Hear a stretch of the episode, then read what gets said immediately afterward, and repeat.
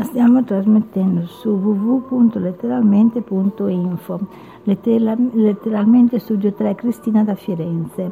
Ricetta del cuore, patate al forno.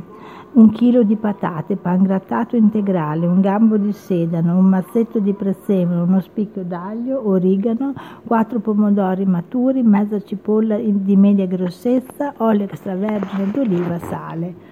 Sbucciate le patate, lavatele e tagliatele a fette rotonde dello spessore di mezzo centimetro circa. In una ciotolina unite a un paio di cucchiai di pangrattato, sedano il prezzemolo, l'aglio e l'origano finemente tritati. Lavate i pomodori, tagliateli a fettine, sbucciate e affettate sottilmente anche la cipolla.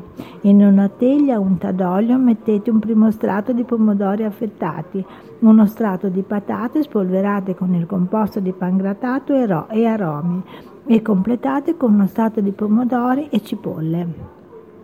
Condite con dell'olio e salate, poi continuate nello stesso modo anche negli strati successivi e per concludere fate uno strato con i pomodori spolverati con del pangrattato.